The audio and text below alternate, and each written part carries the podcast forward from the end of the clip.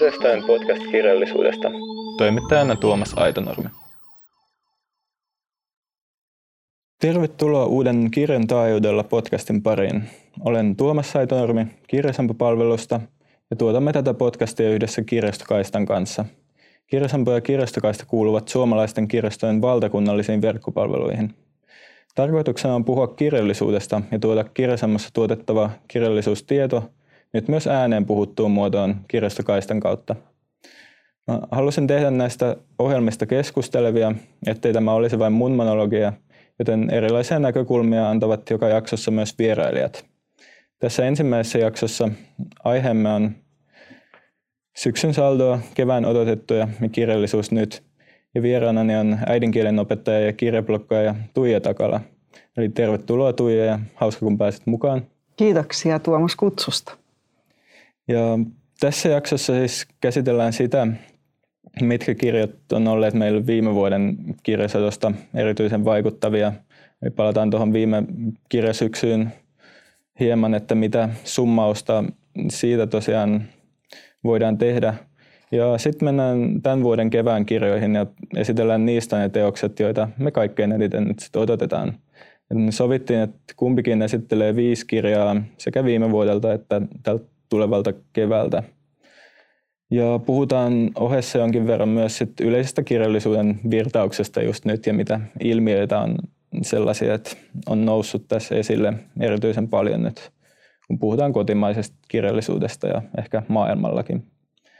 Mutta jos nyt palataan viime syksyyn, niin mikä sulle Tuija jäi ilmiönä mieleen kaikkein eniten tuosta kirjasyksystä 2017 tai koko vuodestakin? No, mulle tulee kolmekin ilmiöä mieleen. Että ensinnäkin aika monet runoilijat on kirjoittanut proosaa. Ja sitten genrejen rajoja hämmennetään ja hälvennetään, mikä on tosi kiinnostavaa. Ja sitten tietysti ilmiönä oli vielä satavuotis teemakin, mikä näkyy aika paljon kirjallisuudessa. Ja sitten siihen liittyen niin tällaiset antologiat, mm-hmm. koonnit. Totta.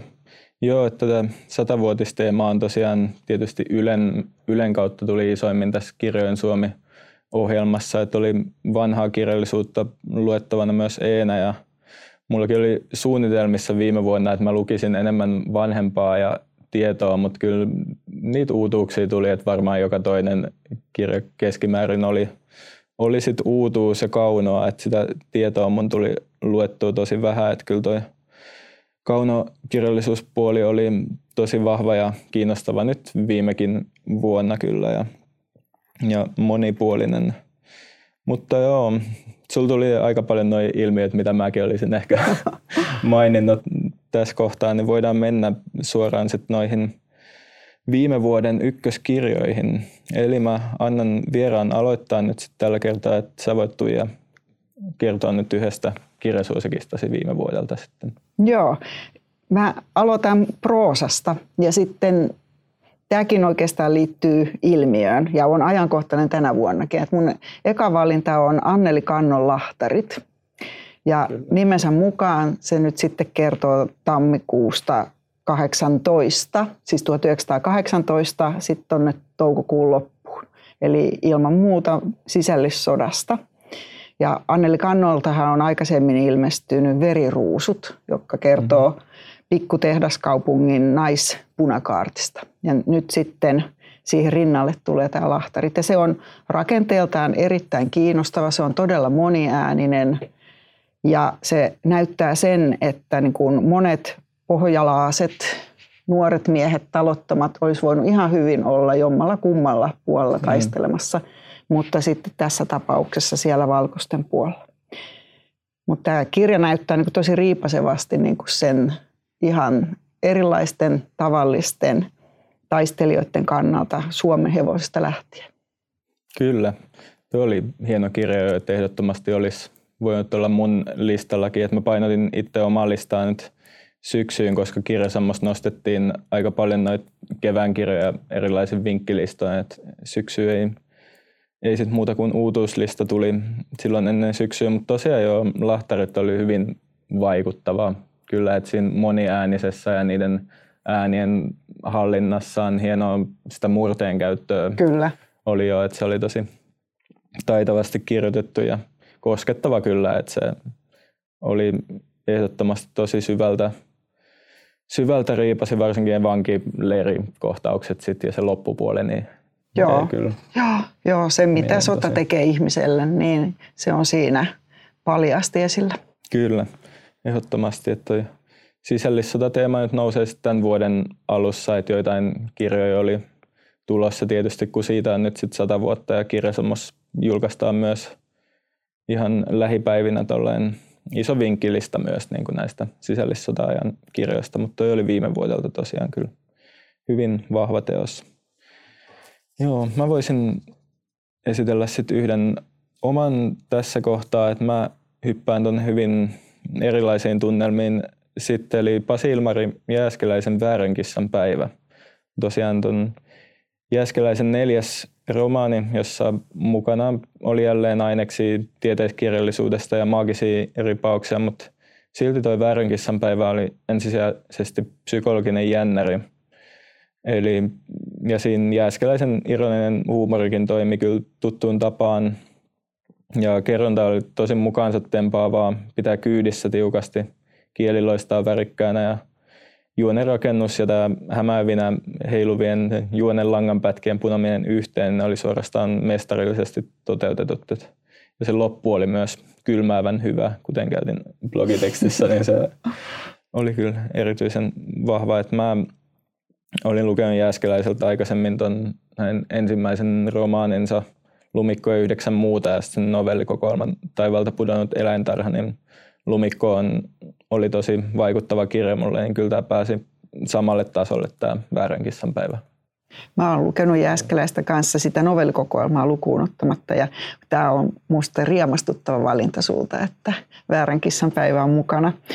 Siinä on myös niinku sellaisia virtauksia niinku muistisairauteen liittyen, että Joo, se teema se on, se on niinku hienosti tavoitettu ja hienosti toteutettu. Ja yllätys säilyy loppuun asti. Joo, nimenomaan.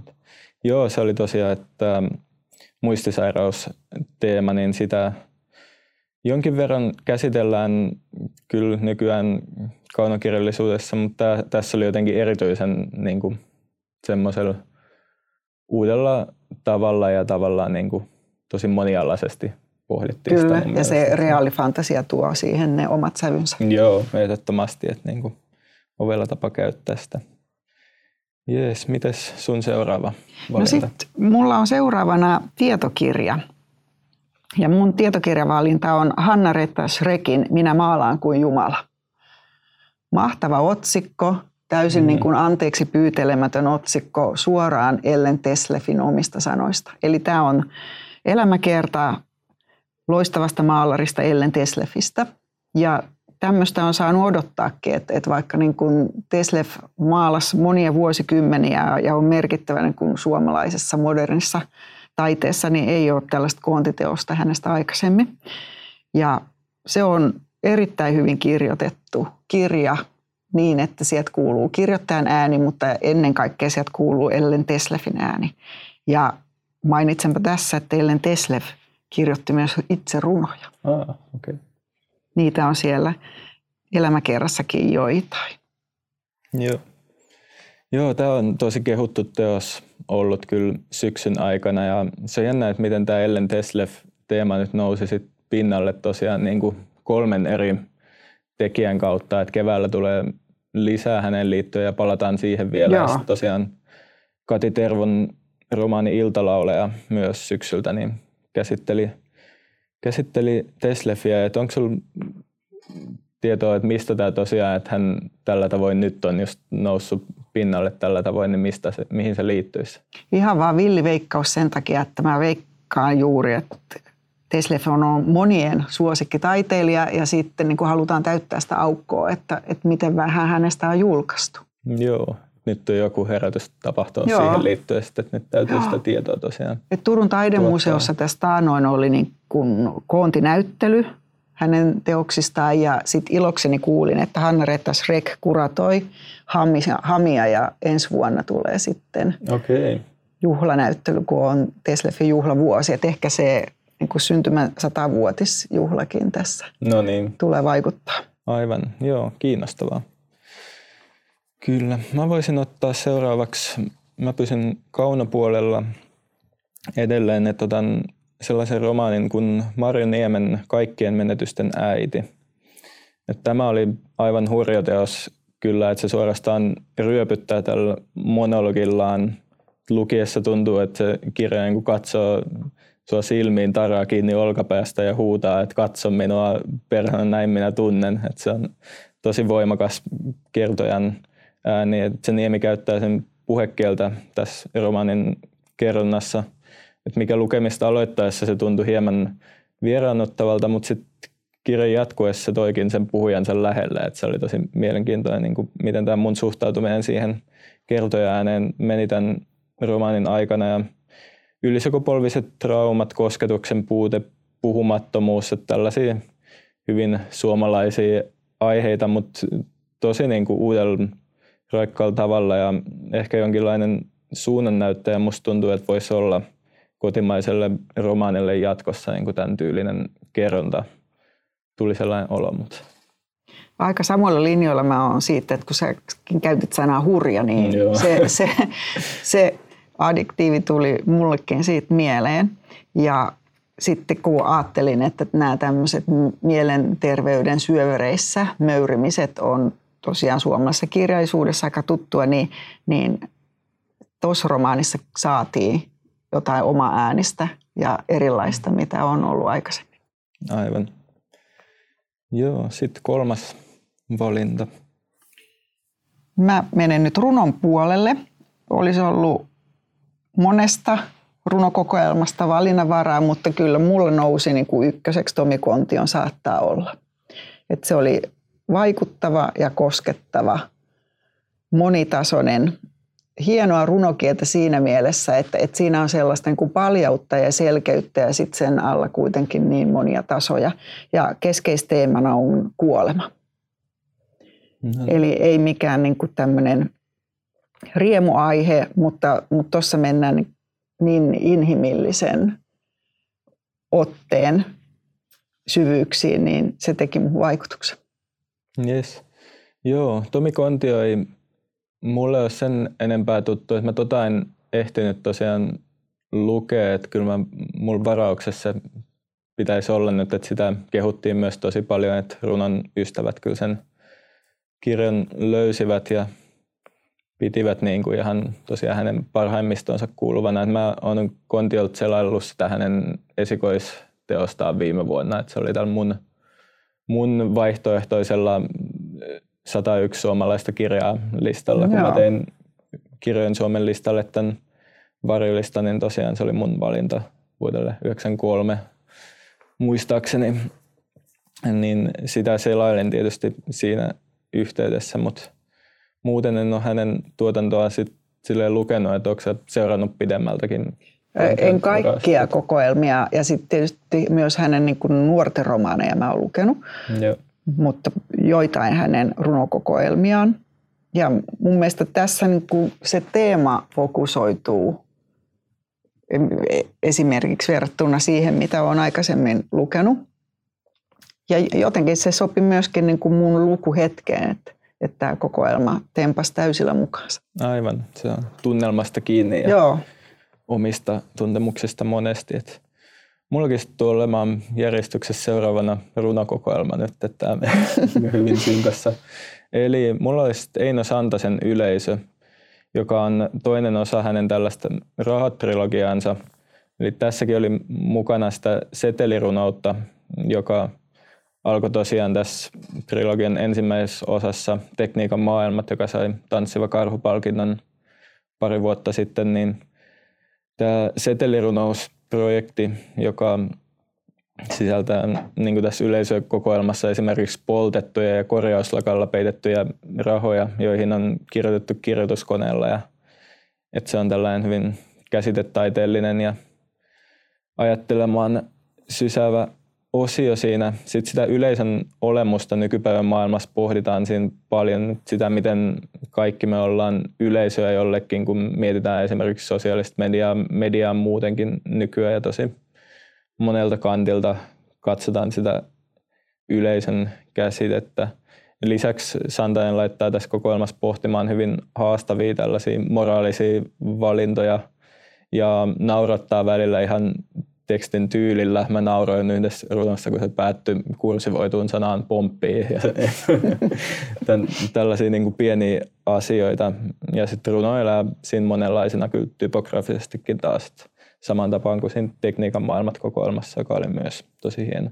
Santasen tuotantoon en ole tutustunut, mutta houkuttelevasti kuvasit, että pitää tutustua. Joo, että hän on tosiaan kaksi nyt tullut tästä rahatrilogiasta, että mäkään en ole niitä aikaisempiin tosiaan, mutta nämä on kyllä vaikuttavia kokoelmia. Jees, seuraava.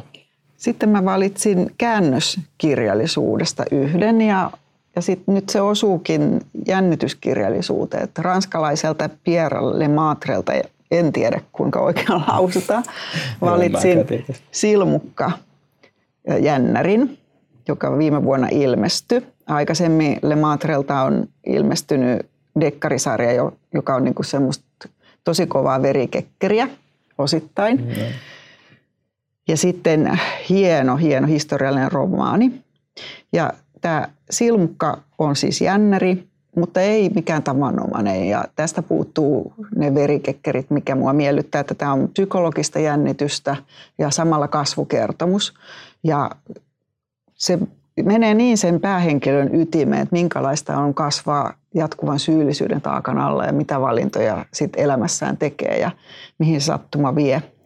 Niin suosittelen tosi paljon lukijoille, jotka tykkää psykologista jännityksestä.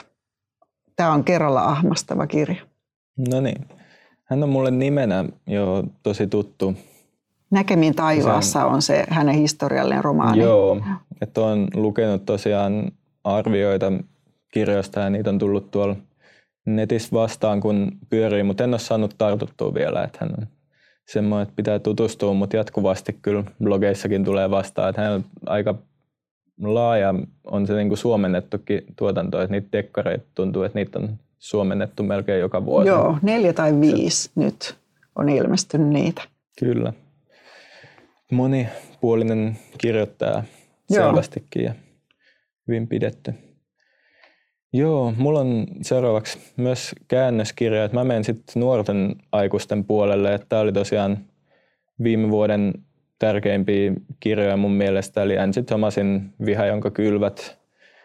Nuorten kirjaksi kirjoitettu, mutta sopii hyvin aikuislukijoillekin.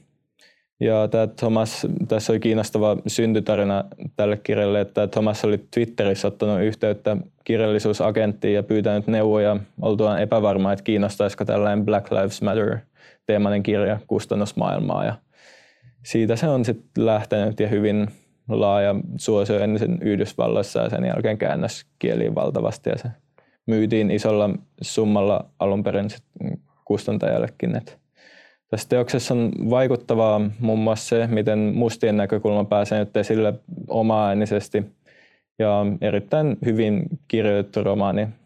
Tosiaan, että YA-kirjoissa eli Young Adult, eli nuorten aikuisten kirjat, niin niissä on viime aikoina käsitelty uusia ja monimuotoisia aiheita jotenkin tosi rohkeilla otteella niin maailmalla kuin Suomessakin. Että se nousee kyllä sieltä vahvasti. En ole lukenut kirjaa, mutta olen lukenut kirjasta. Ja mä oon tosi iloinen, että sulla on tätä YA-kirjallisuutta, nuorten aikuisten kirjallisuutta tässä listassa mukana ja koen huono omaa tuntoa. Mä tiedän sen, siis mä, kun mä laadin tätä listaa, niin mä huomasin, että lasten ja nuorten kirjat puuttuu, mm. mikä on hävettävää, koska niitä täytyisi nostaa esille, niin, niin hyvä Tuomas, että sinä teet sen nyt meidän keskustelussa. No niin.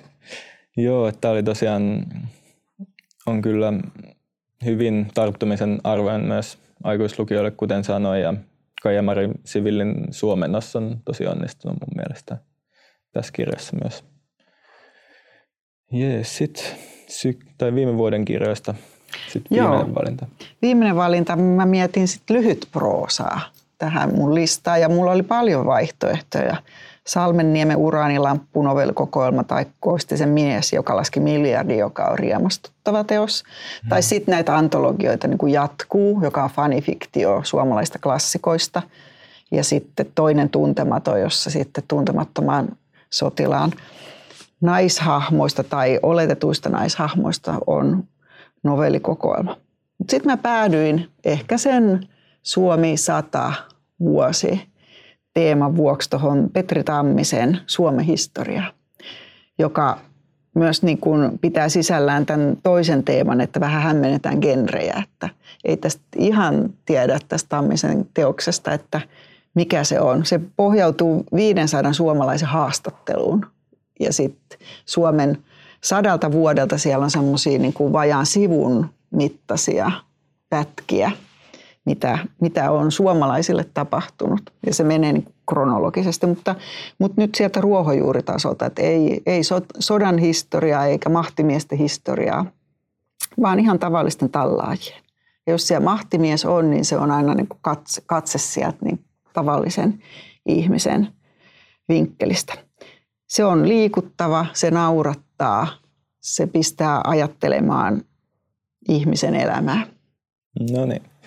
Joo, Tamminen on mulle tosiaan tuttu näistä romaaneista, että niitä mä oon pari lukenut ja hänen tyylinsä on kyllä niin omanlaisensa ja just tällainen niin kuin lakoninen huumori, niin se kyllä toimii niissä hienosti, että pitää jossakin vaiheessa tarttua kyllä tähänkin. Että joo, lyhyt proosa oli vahvaa myös, että just mainitsemista niin Salmenniemen ja Koistisen kokoelmat tosiaan oli, oli todella hyviä ja tuli luettua kyllä viime vuonna aika paljonkin oikeastaan novelleja, mutta niitä ei nyt tähän listalle sitten päätynyt. Et mun viimeinen valinta on nyt sitten menee tieto, tietopuolelle siinä mielessä, että se on muistelma teos kirjastoluokaltaan muistaakseni, eli Anni Saastamoisen Depressiopäiväkirjat, joka on tosi rehellinen, selvästi tekijänsä omalla kielellä kerrottu, että kuten kustantajan esittelyssä todetaan, niin kirjasanoja ja kapslokkia ei säästellä.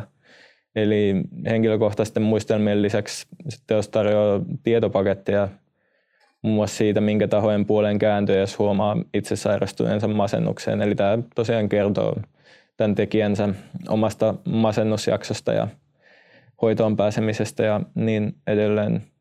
Ja tätä pystyy lukemaan tietotekstin lisäksi vahvasti myös proosana mun mielestä, koska se oli niin elävää se säästämoisen kielenkäyttö, että hän on toimittaja, toimittaja ammatilta ja tämä oli hänen ensimmäinen kirjansa myös. Eli kirjoittaa tosi hyvin ja on luonut tekstiä kuljettamaan tämmöisen vahvan narratiivin, että aiheelta on myös hyvin tärkeä teos, koska tästä ei liikaa puhuta kyllä. Joo, kyllä näin on. Ja kiinnostavaa, että tässäkin on sellaista pientä genrehämmentäjää. Mm. Että et niin fiktioelementtejä tulee tietokirjallisuuteen. Se taitaa olla myös sellainen yksi trendi. Joo, ehdottomasti, että sä voisitkin puhua nyt, sulla oli tämmöinen bonusvalinta. Bonusraita. Vuodelta, joo. joo, bonusraita on Juha Hurmen Niemi luonnollisesti, joka mun mielestä on tietokirjallisuutta, mutta kaunokirjallisuuteen se on luokiteltu ja, ja ilmeisen tietoisesti se on tämmöinen tiedon ja fiktion hämmentäjä. Mä just tässä lähiaikoina kävin kuuntelemassa, kun Juha Hurme kertoi kirjastaan ja hän mainitsi siitä, että se on röyhkeä huuleilua, mikä on hieno, hieno kuvaus siitä. Mutta joka tapauksessa on niin kuin mahtava rennolla ja semmoisella rempsellä otteella kirjoitettu kulttuurihistoriallinen katsaus Suomesta eli Niemestä vuoteen 1809 asti, sieltä miljardia vuosien päästä. Kyllä. Joo, mä itsekin sain tämän luettua tuossa vuodenvaihteen tienoilla ja oli kyllä hyvin viihdyttävä teos, mutta sai mietityttämään just sen niin kuin tiedon ja kaunon rajojen kannalta ja tosiaan, että kaunokirjallisuuden Finlandia-palkinto teokselle, joka näin vahvasti perustuu sit kuitenkin, että sieltä tulee jatkuvasti sitä tutkittua tietoa, mutta toki hyvin vahvalla tällaisella kertojan äänellä, joka ei aina ehkä ole niin kuin ihan puolueen tonkaan ja kieleltään hyvin värikäs myös. Niin kuin Joo, tässä, mutta viihdyttävä niin kuin sanot. Joo, oikein hyvää ja sivistävää luettavaa. Mä pidin ihan valtavan paljon tästä Turmeen edellisestä, myös tästä nyljetyt ajatukset. Minkälaiseksi nyt esse-romaani on jossain käytetty ehkä, että se oli myös jo tällainen niin kuin askel tällaiseen, että tarjotaan tietoa, mutta siinä se romaanimuoto oli ehkä selkeämpi, koska siinä oli tämä kehystarina, nämä kaksi Joo. soutajaa tosiaan. Kyllä, ja Hurmes sanoi, että siitä hän sai niin kuin innotteen, että näin voi tehdä ja Joo. pistää vielä niin kuin astetta kovemman vaihteen. Näinhän se oli. Joo, mäkin otan sitten tällaiselta pinnan alla kuplilistalta pari mainintaa. Eli mulla olisi tällaiset romaanit kuin Sanna Karströmin Multaista Margareta ja Marina Kurton Tristania. Et kumpikin näistä on useita runoteoksia julkaisi sen tekijän ensimmäinen romaani. Ja sitten niitä yhdistää vielä se, että ne oli kumpikin, kun tekijän haastatteluja on kuunnellut, niin syntyneet pitkän työn tuloksena noin kahdeksan vuotta. He oli kirjoittanut kumpikin näitä, jotka sattu tulemaan julkaistuiksi nyt viime syksynä. Ja runon keinot näkyy lopputuloksissa molemmissa teoksissa. Ja tämä on myös ilmiö, kuten tässä aluksi jo sanoit, että mikä on viimeisten parin vuoden aikana ollut mun mielestä erityisen näkyvä kotimaisessa kirjallisuudessa, että runoilijoilta julkaistaan ensimmäisiä romaaneja.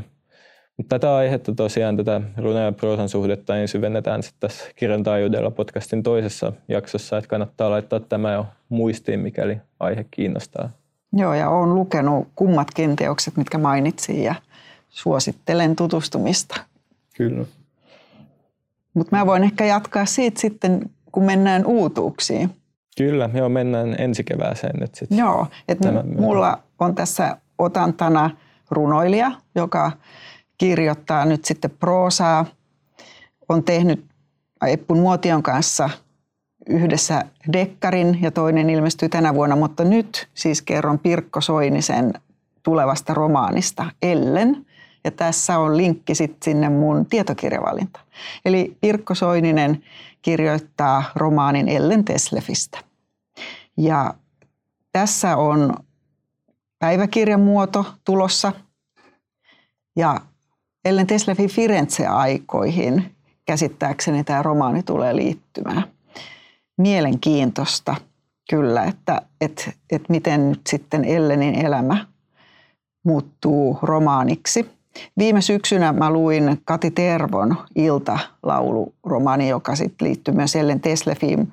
Ja se sijoitettiin Ruoveden huvilalle, missä Ellen Teslev monina vuosina kesäsin maalasi. Mutta nyt sitten Soinisen romaanissa me päästään Firenzeen. Joo, mielenkiintoinen. Maantieteellinen hyppy.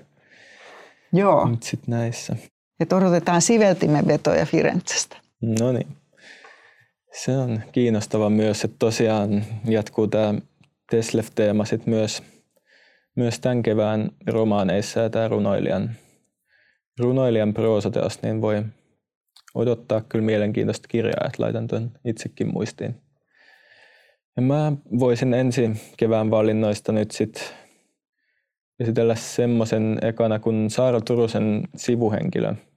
Eli tämä Saara Turusen esikoisromaani Rakkauden hirviö sai tosiaan Helsingin Sanomien kirjallisuuspalkinnon kyseisen vuoden parhaana esikoisteoksena. Se oli hyvin terävästi kirjoitettu, viihdyttävä myös ja tarkkanäköinen kuva jotenkin Suomesta ja nykymaailmasta ja tämän kehitystarinan kaltainen myös oli siinä. Ja tämä sivuhenkilö, joka tosiaan nyt ilmestyy, niin vaikuttaisi leikittelevän autofiktion kanssa. Vähän kyllä samaan tapaan kuin toi esikoinenkin, josta oli tunnistettavissa jotain asioita, mitä, mitä Saara Turusen omaan henkilöhistorian liittyi, mutta ei sitten kuitenkaan, että missään tätä ei myönnetty kuitenkaan autofiktioksi tätä esikoista, eikä ilmeisesti suoranaisesti tätä toistakaan, mutta kiinnostaa, että millä tavalla tämä Turunen kuvaa tässä sitä esikoiskirjailijan elämää, koska tämä sivuhenkilö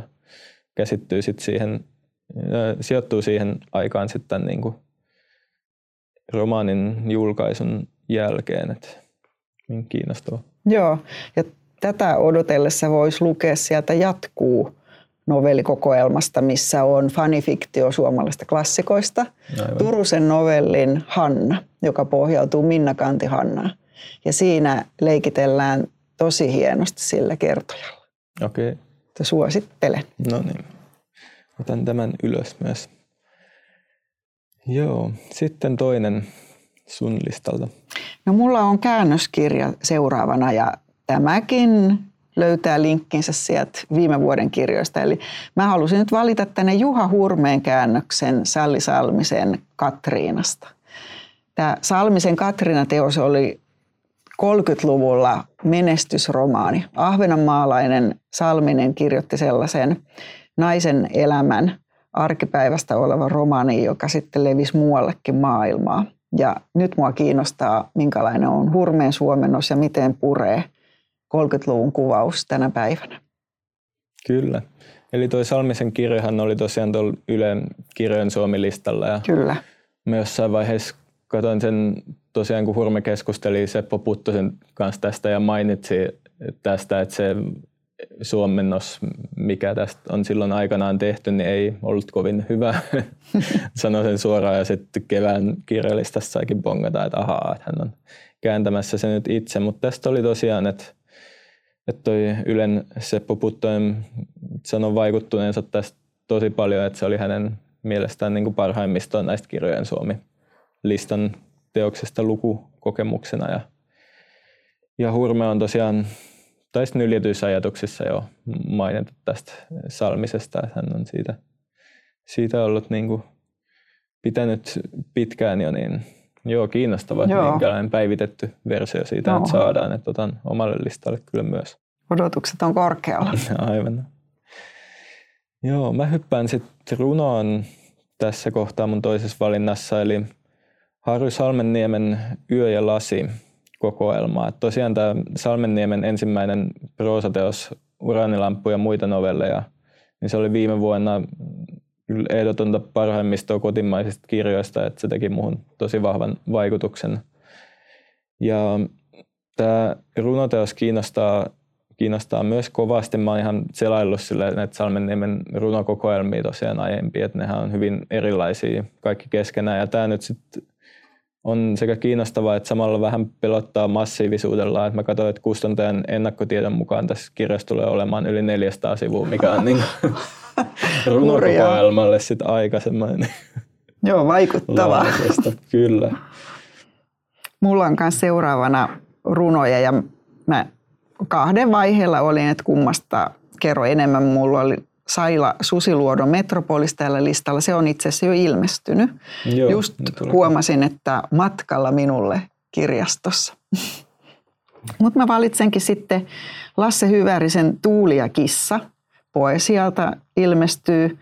Kuvaus alkoi kiinnostaa, koska siinä kuvauksessa kerrotaan, että tämä on outo epätarina. Okay. Proosarunoelmaksi sitä myös kutsutaan. Niin välillä täytyy mennä oudon puolelle. Kyllä.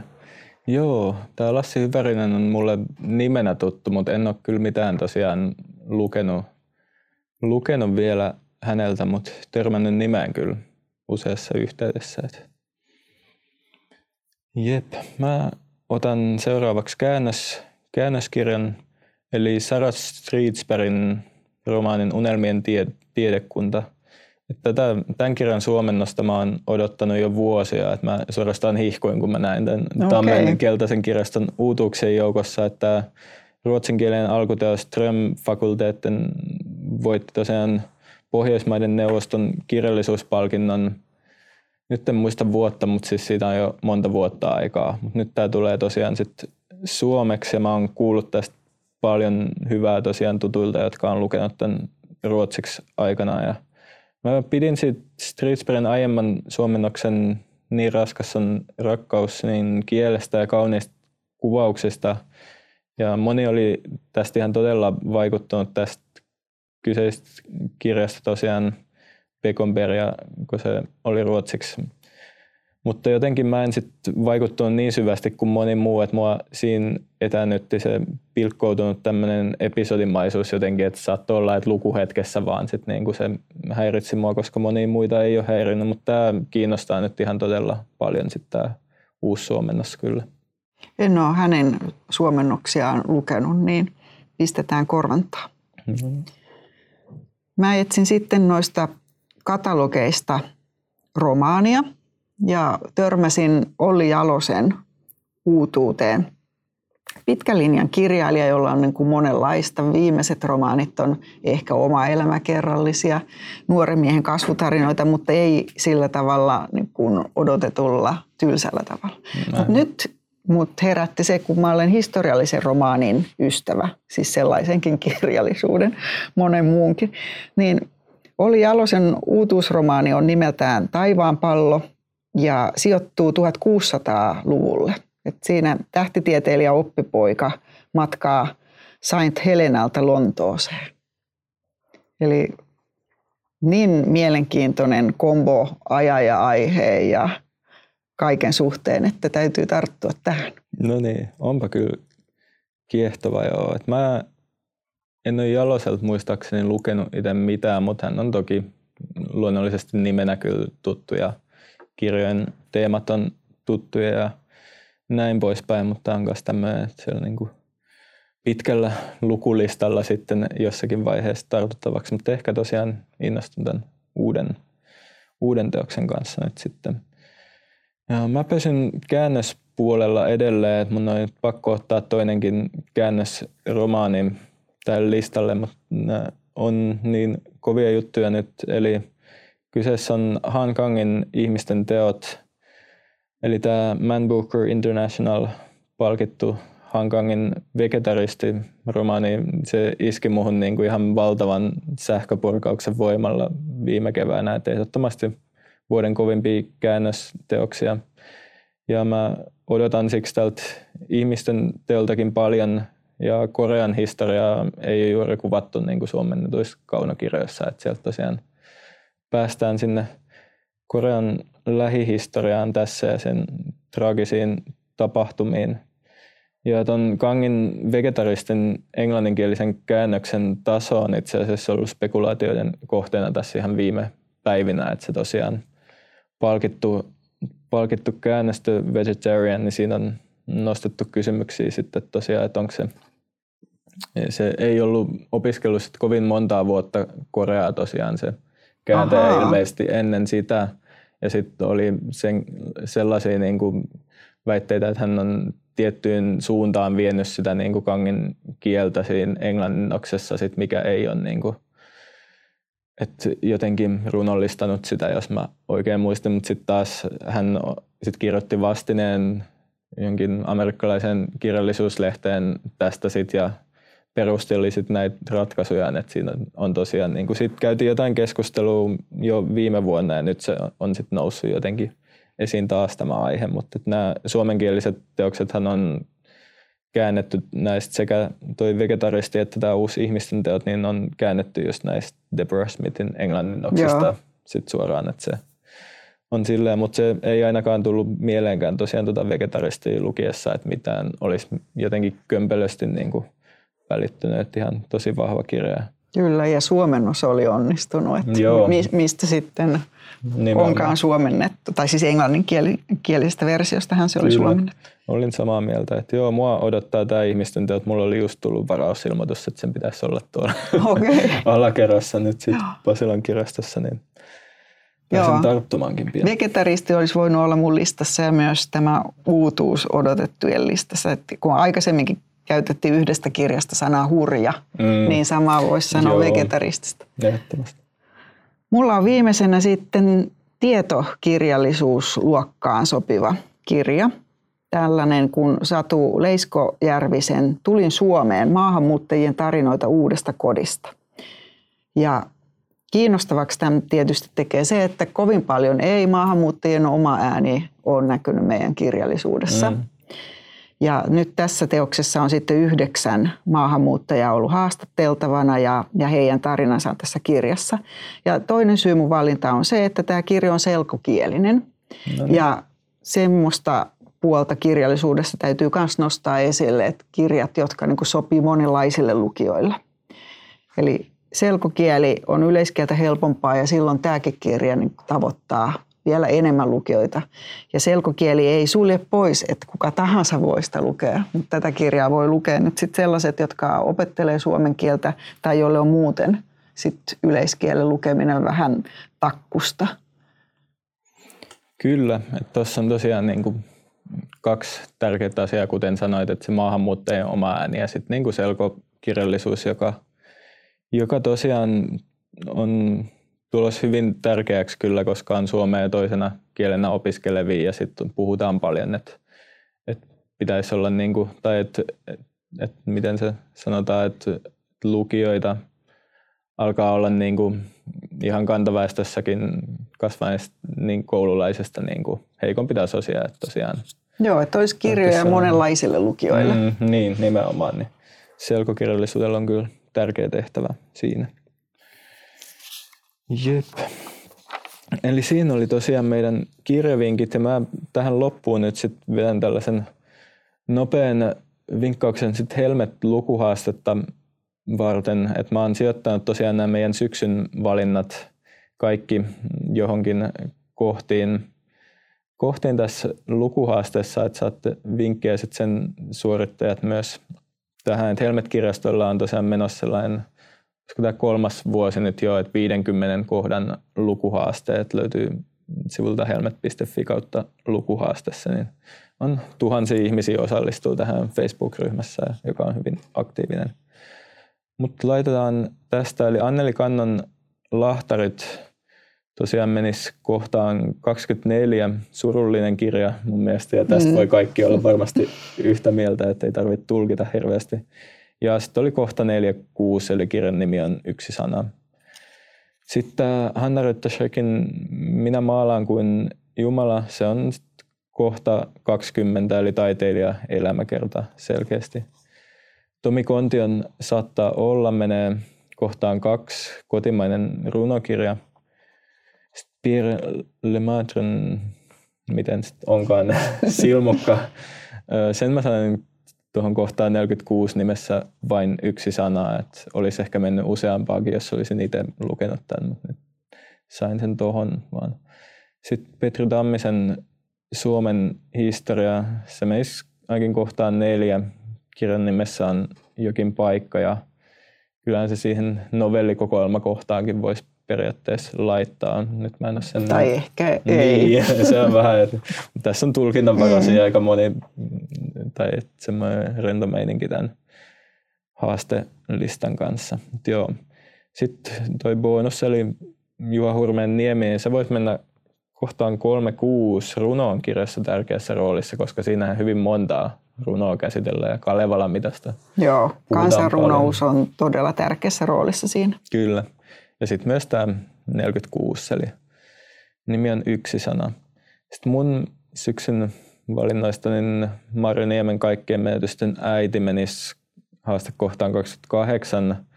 Sanat kirjan nimessä ovat aakkosjärjestyksessä, siten miten mä sen tulkitsen, niin noin se varmasti on. Sitten myös toi kohta 19 kirja käsittelee vanhemmuutta, niin sehän tulee siitä myös esille. Ja ehkä myös toi 13 kirjassa on vain yksi tai kaksi hahmoja. Toi oli kyllä tosi, että miten ton, toi tarvitsisi tulkita, mutta niin kuin siinä on se monologi, mitä puhuu vain yksi henkilö. Ja sitten olisiko se hahmon mies päässyt jossain kohtaa siinä ääneen, että kaksi henkilöä siinä varsinaisesti pääsee ääneen, mutta sitten se äiti on siinä kyllä myös Joo. läsnä, mutta se ei puhu mitään, joten Joo. vähän tähän tyyliin, mutta mun periaatteessa voisi tulkita, että se menisi siihen asti kohtaan. Sitten Eino Santasen yleisö. Sen mä laitoin kohtaan yhdeksän. Kirjan kansi on yksivärinen. Että se on aika tasaisen yksivärisen vaaleansininen se kansi. Ja sitten myös toi kaksi kotimaan runokirjaa 46. Nimi on vain yksi sana, sopii myös siihen. Jääskeläisen väärän kissan päivä, niin se meistä tuohon 19 kirja käsittelee vanhemmuutta aika vahvasti. Joo, kyllä. Se Joo. tulee siinä monella tapaa esille. Kyllä, ja sitten myös se voisi mennä tuohon kohtaan 36 runoon kirjassa tärkeässä roolissa, koska siinä oli tämä tiktak kiiruhda runo tai loru, Joo. miksi sitä kuvaiskaan, mikä toistuu monesti, niin se voisi sopia myös siihen. Antti Thomasin Viha, jonka kylvät menisi kohtaan 15 palkitun kääntäjän kääntämä kirja, että Kaija-Mari Sivil on saanut tosiaan useammankin palkinnon käännöstöistään. Ja sitten myös kohta 17, eli kirja käsittelee yhteiskunnallista epäkohtaa. Ja Anni Saastamoisen depressiopäiväkirjat, se menisi tuon kohtaan 17 myös mun mielestä, että käsittelee yhteiskunnallista epäkohtaa, että tosiaan mielenterveysongelmaisen hoitoon pääsy oli aika, sen hankaluus tuli siinä esille. Sanna Kaarströmin multaistaa Margareta, sen mä sijoittaisin kohtaan 24, eli surullinen kirja. Ja myös sitten kohtaan 19, eli se oli se kirja käsittelee vanhemmuutta. Et siinä oli tosiaan nämä kolme sukupolvea. Ja Mariana Kurtan Tristania, sen tapahtumat sijoittuu kahteen tai useampaan maahan, eli kohta 14, että vaikka siinä ollaan täällä Tristan da Gunhan saarella pääasiassa, niin siinä käydään myös sitten Johannesburgissa, ja Lontoossa. ja Lontoossa kyllä, Britanniassa. Ja sitten kohtaan 23 myös kirjassa on mukana meri. Se vaikuttaa väistämättä, kun saarella ollaan, ja myös tuo 46, eli yksi nimi on vain yksi sana, niin sopii siihen. Nämä meidän uudet kirjavalinnathan sijoittuu kaikki kohtaan 49 vuonna 2018 julkaistu kirja. Ja mun vinkit voi laittaa kohtaan 50 kirjaston henkilökunnan suosittelema kirja. Mutta tässä oli tosiaan Kirjan taajuudella podcastin ensimmäinen jakso ja toisessa jaksossa palataan sitten tästä runoilijoiden proosateokset ja siihen liittyvistä teemoista. Mutta kiitos Tuijalle vierailusta. Kiitos Tuomas, täällä oli ilo olla. Mm, mukavaa.